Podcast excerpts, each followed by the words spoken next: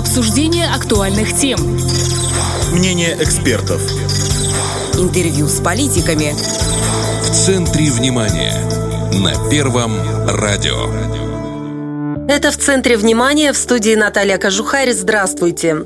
Приднестровские школы не отстают от современных технологий. Компьютеризация, оптоволокно, различные платформы для дистанционного обучения и многое другое. Все это активно тестируют и применяют наши педагоги на практике. О новых технологиях на службе просвещению поговорим сегодня.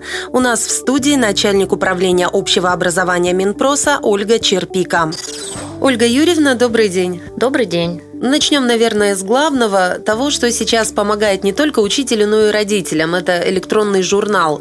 А сначала он был как пилотный проект в некоторых школах, в этом году будет во всех. Э, расскажите о пилотном проекте и как сам журнал работает.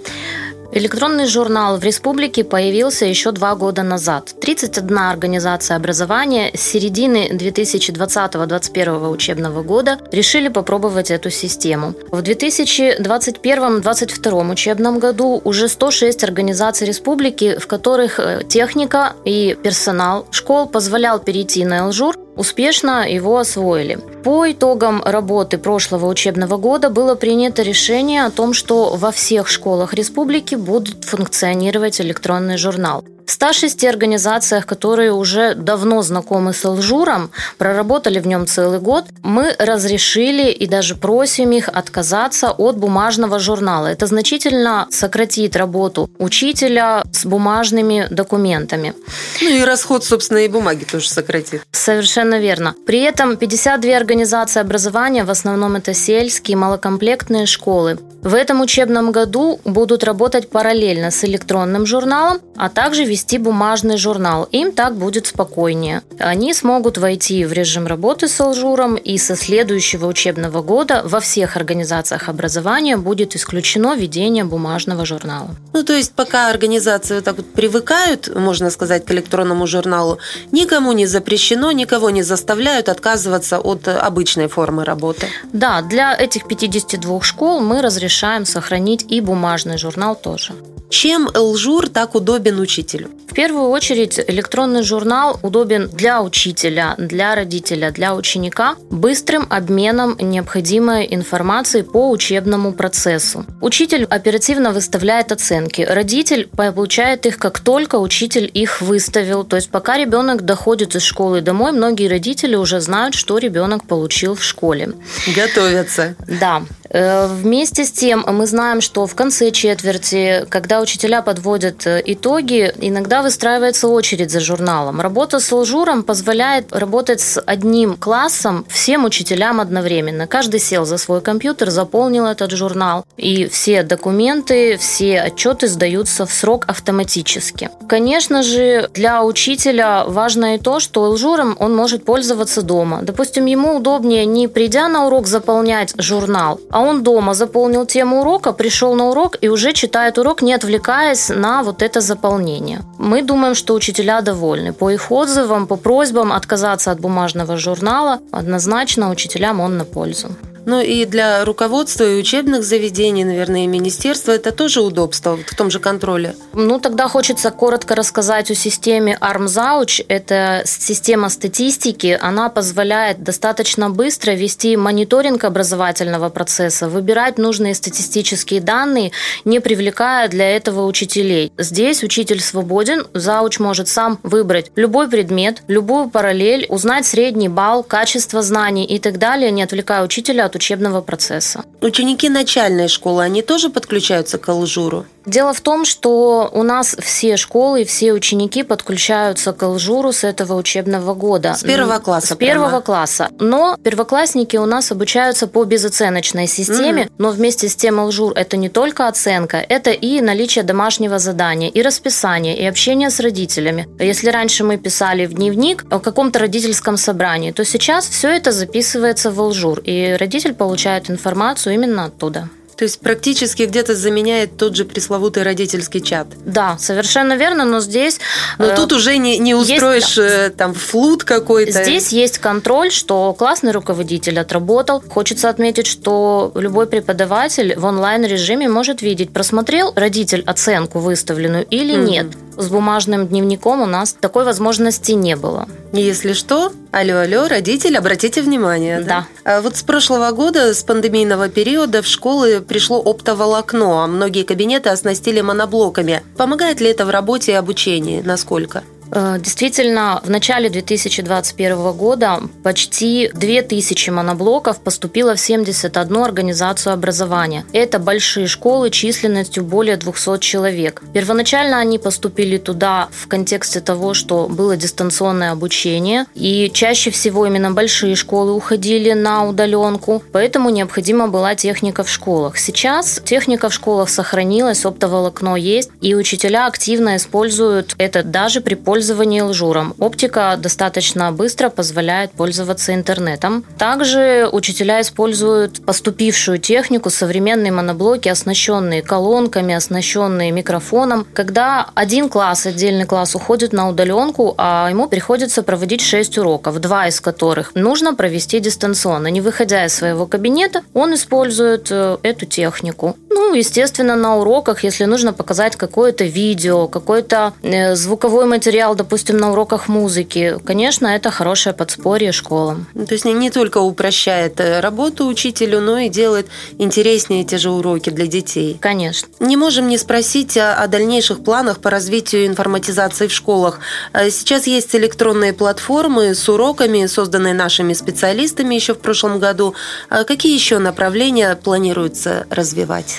Э, действительно, как только мы столкнулись с дистанционным обучением, Министерством просвещения совместно с Интерднестркомом, сотрудниками ПГУ, педагогами, методистами очень быстро была создана и наполнена электронная школа Приднестровья. Первоначально она наполнена была уроками по всем основным предметам, по всем темам. Дальше мы могли использовать эту платформу более широко. На ней мы размещаем объявления о том, какие конкурсы, какие мероприятия проходят в Министерстве просвещения. Так, весной этого года активно с помощью электронной школы Приднестровья мы распространили информацию о конкурсе в мире профессий, итог которой подводился на молодежном форуме ТИРОС. Именно благодаря электронной школе об этом конкурсе узнало большое количество наших ребят. Также э, мы используем электронную школу Приднестровья постоянно, потому что иногда меняются программы. Например, с этого учебного года осуществляется постепенный переход на линейную систему преподавания учебного предмета «История». Раньше мы работали по концентрической системе. Что это означает? Это означает, что раньше до 9 класса изучался весь материал истории, а 10-11 повторяли. мы повторяли. Э, сейчас, Очень многие критиковали эту систему. Э, именно поэтому было принято решение постепенно переходить, потому что это необходима и подготовка кадров соответствующая, и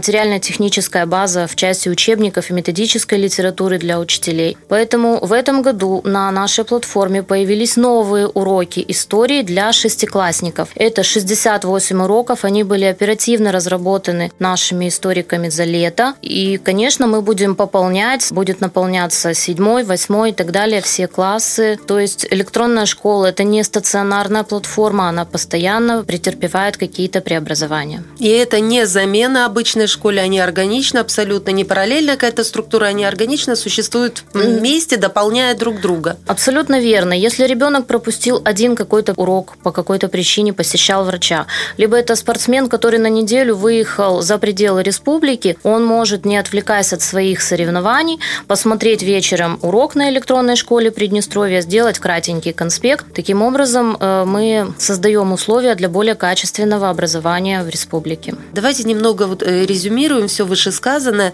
Насколько важно идти в ногу со временем именно вот в сфере образования? В настоящее время на систему просвещения республики возложена очень ответственная миссия создания духовного и интеллектуального потенциала нашего государства. Система меняется, меняется мир вокруг нас, меняются формы освоения знаний, методики обучения, материально-техническая база. И именно двигаясь в ногу со временем, мы сможем воспитать достойных граждан нашей республики. Ну и не могу могу не затронуть один из важных вопросов. Конечно же, он волнует всех и каждого родителя также. Это дистанционка.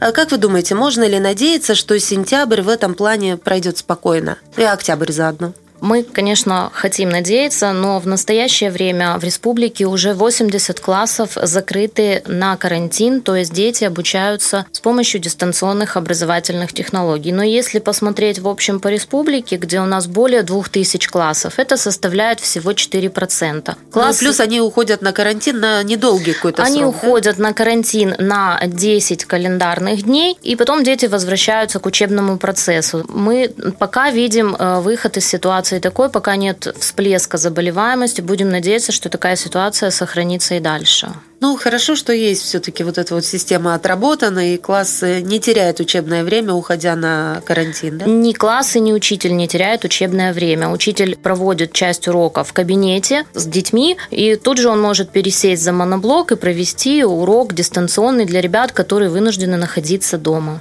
Ну, будем надеяться, что вот обычная школьная жизнь, она все же потихонечку будет возвращаться. Конечно, мы понимаем, что основная ценность нашей системы – это педагоги и живое общение с обучающимися. Ничего его не заменит. Э, но школы оснащены всем необходимым. Дес-средства, ну и так далее. Все, что нужно для борьбы профилактики коронавируса. То, что касается подготовки школ к образовательному процессу в части соблюдения санитарных норм, до начала учебного процесса, до 1 сентября во всех школах республики прошла приемка школ. Все они были проверены на наличие необходимых дезинфицирующих средств, моющих средств для того, чтобы обеспечить максимально безопасный учебный процесс с точки зрения соблюдения санитарных норм.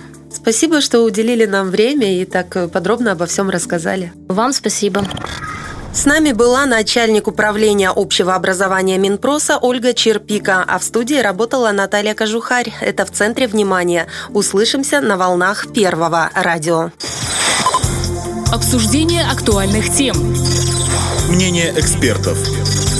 Интервью с политиками в центре внимания на Первом радио.